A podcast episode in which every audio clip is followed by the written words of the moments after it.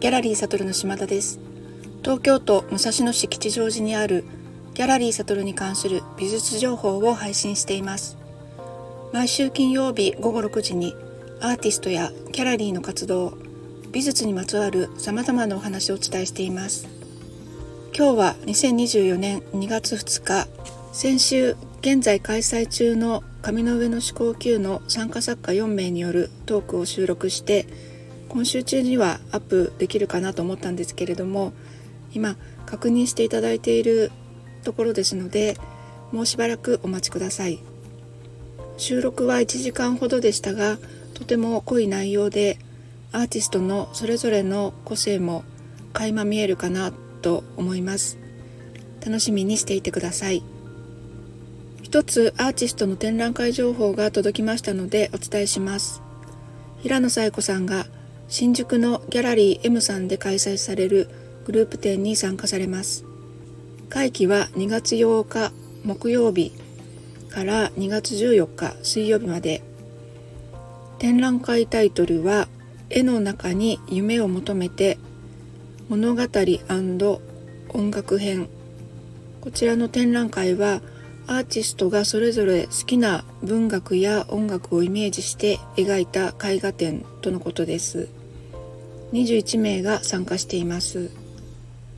ギャラリー M さんの M というのは絵画の絵という字に夢と書いて M と呼びますので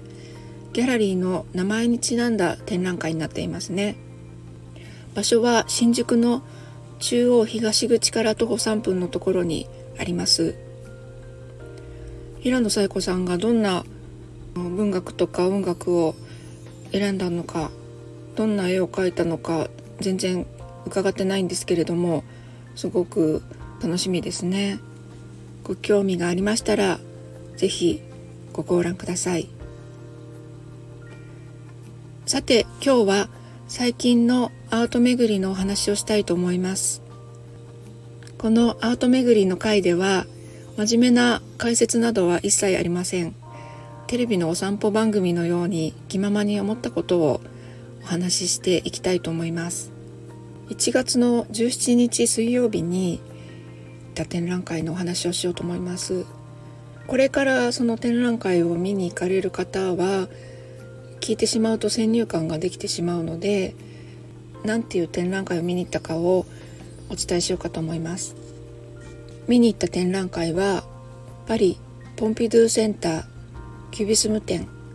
美の革命ピカソブラックからドローネシャガールへ。こちらとアートトレースギャラリーの作家が作るギャラリー2022から2025この2つを見てきました。キュビスム展はこれは上野では終わってますけど3月から京都で開催される予定なんだそうです。ですので、えっと、京都で見る予定の方はこれからお話しする内容を聞かないことをお勧めします。上野は混んでましたね。で駅から歩いてきて西洋美術館の前にある大きな看板見てはたと思ったんですけどもあれ？ポンピドーセンターのキュービズム展じゃないの？っていうふうに思いました。学生の時そう習ったんですよね。でちょっと調べてみました。1997年の9月に東京都現代美術館でポンピドーコレクション展っていうのがあったんですね。その時はちっちゃい「う」は入ってなかったですね。25年ぐらい前ですからそんなに昔じゃないですよね。どうどうですかね？若い人にはかなり昔って思うかもしれませんけれどもオンラインの翻訳で音声が出るのありますよね。それでポンピドーって入れてやっぱりポンピドゥって言ってますね。でもちょっとあの諦めきれずに YouTube でいろんな人がポンピドーは大好きみたいなのをフランス語で言ってるのがあってやっぱりみんなポンピドゥって 言ってましたね。あこれはもう間違いなくポンピドゥですね。うん。結構ショックですね。フランス人の前でポンピドーとか言ってたのかなと。学生の時にポンピドゥに初めて行った時にはポンピドーって言ってたような気がしますね。もう一つはキュービズムですね。これもネット検索しましたら1976年に東京国立近代美術館と京都国立近代美術館でキュービズム展っていうのをやってましたね。で今日今朝美術の教科書をあの見直したら1980年発行でその後1986年にも再発行してる本の中にもキュービズムって書いてありましたね37年前37年前です。結構前ですね。ポンピドゥセンターキュビスム展ということでこういう外国の言葉っていうのは、うん、時々更新しなきゃいけないなっていう感じを実感しました。うん、でチケットはネットで買ってみたんですけど QR コードでピッてやるやつでもうペーパーレスですね。なんかちょっと寂しいですよね。で会場に入ったら結構混んでましたね。だいたいそれぞれの絵の前には何人か人がいるっていう感じでちょっと空いてる絵を探してそこから見たりとかあの順番変えながら見ました。で会場がとっても暗かったんですよね。照明落としていて、まあ、作品保護のために仕方がないとは思うんですけれどももう私目がすごいあの近眼と老眼と両方あるのでもうちょっと人の間を 縫うように前の方に行ってキャプション読んだり絵を見たりっていう感じで本当に近づかないとよく見えなかったんですけど、うん、かなり暗い照明になってましたね。入ってすぐはアフリカの美術みたいのが置いてあって、まあ、キュキュビスムはそこからピカソとかブラックがアフリカ美術とかからインスピレーションを受けてっていうことだと思うんですけどもう入って割とすぐにあったアンドレ・ドランの「立てるラフ」っていうのがなんかすごく面白くてキュビスム展だから絵を見に来た感じだったんですけど立体があってなんか嬉しかったんですよね。で、まあ、入って前半の方にピカソとブラックのコーナーがあってザ・キュビスムという感じの作品がいっぱいあってでその後ロベール・ドローネソニア・ドローネ。ロベール・ドローネの幅4メートルのパリシっていう作品はすごかったですね大きくって。大きさに圧倒されましたね。あれ運んでくるの大変だったですよねきっと。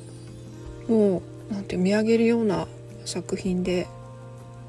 ピカソとブラックのコーナーは割と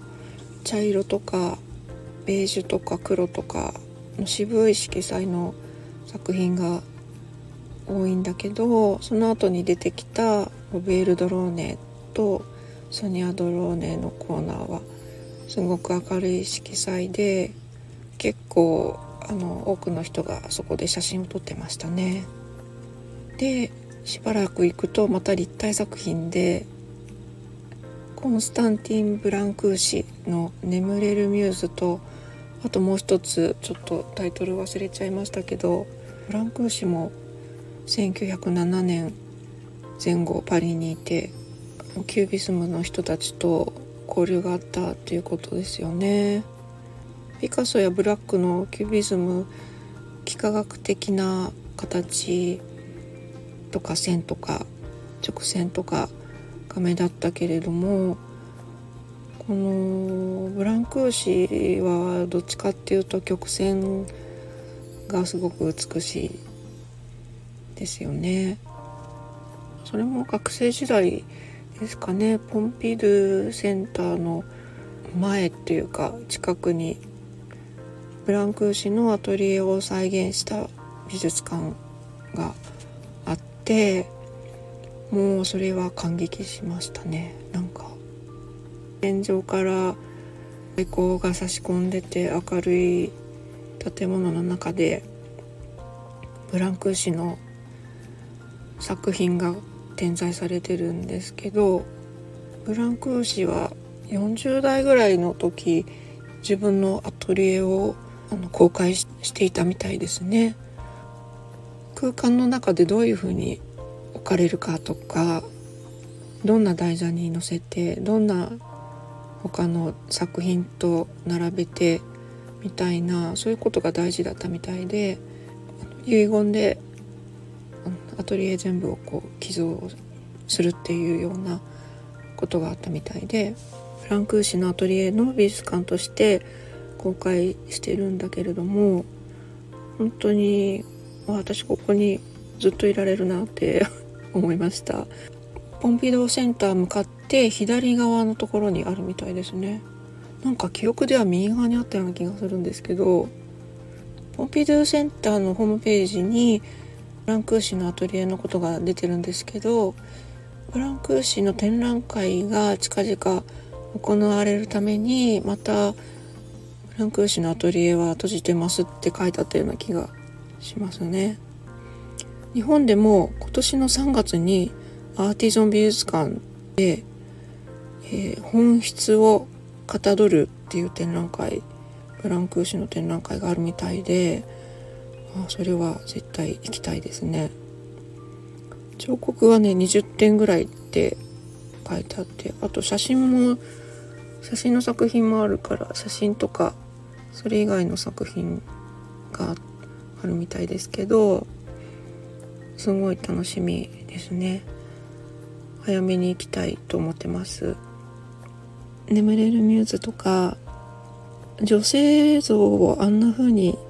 表現する人っていないですよね。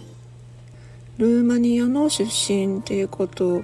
ですけど農家のお家っていうことで自然からいろいろインスピレーションを受けてたのかなって生活の中に自然がてそこからいろんなものを吸収して育ったのかなっていうふうにそれですごく人懐っこくていろんなアーティストに慕われたって書いてありましたけどでもなんか俗世間からは離れたもしかしたら浮世離れしたと言いますかどんな人だったのかすごい興味があります、うん、でもこう芸術作品美術作品っていうのはそういう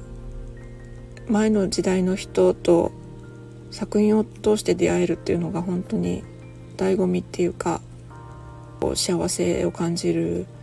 瞬間ですけれども。その後両国のアートトレースギャラリーへ作家が作るギャラリー2022から2025これを見てきました。21名のグループ展です。で前もご紹介したんですけれども今年の夏で創立20周年。2年ごとにメンバーが入れ替わってアーティストが運営をしていくっていうアーティストランのギャラリーです。活動の終了するアーティストとこれから運営にに携わるアーティストの中の有志21名のグループ展のすごくそれぞれ個性個性があって面白かったです。渡辺晋さんは14点の大小の油絵がランダムに展示されてました。10センチ ×10 チっていう手作りのサイズのキャンバスから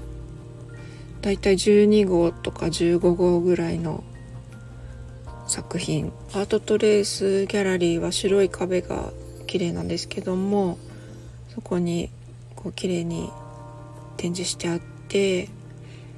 なんかあたかも壁に絵の大きさの窓があって絵が窓の外の自然の風景みたいな感じにも見えましたね。まあ、色がふんだんに使ってあって色の海みたいなそんな印象を受けました。まあ、一人で回ったけれどもなんかこう心がほかほかするような 一日でした。ということで今週は明日土曜日1時から5時まで、えー、竹内義郎さんが在廊してくださる予定です。でクロスの坊さんは今銀座で二人展をやっていますので今週はそちらの方の会場にいらっしゃるとのことです本日は以上となります良い週末をお過ごしくださいありがとうございました。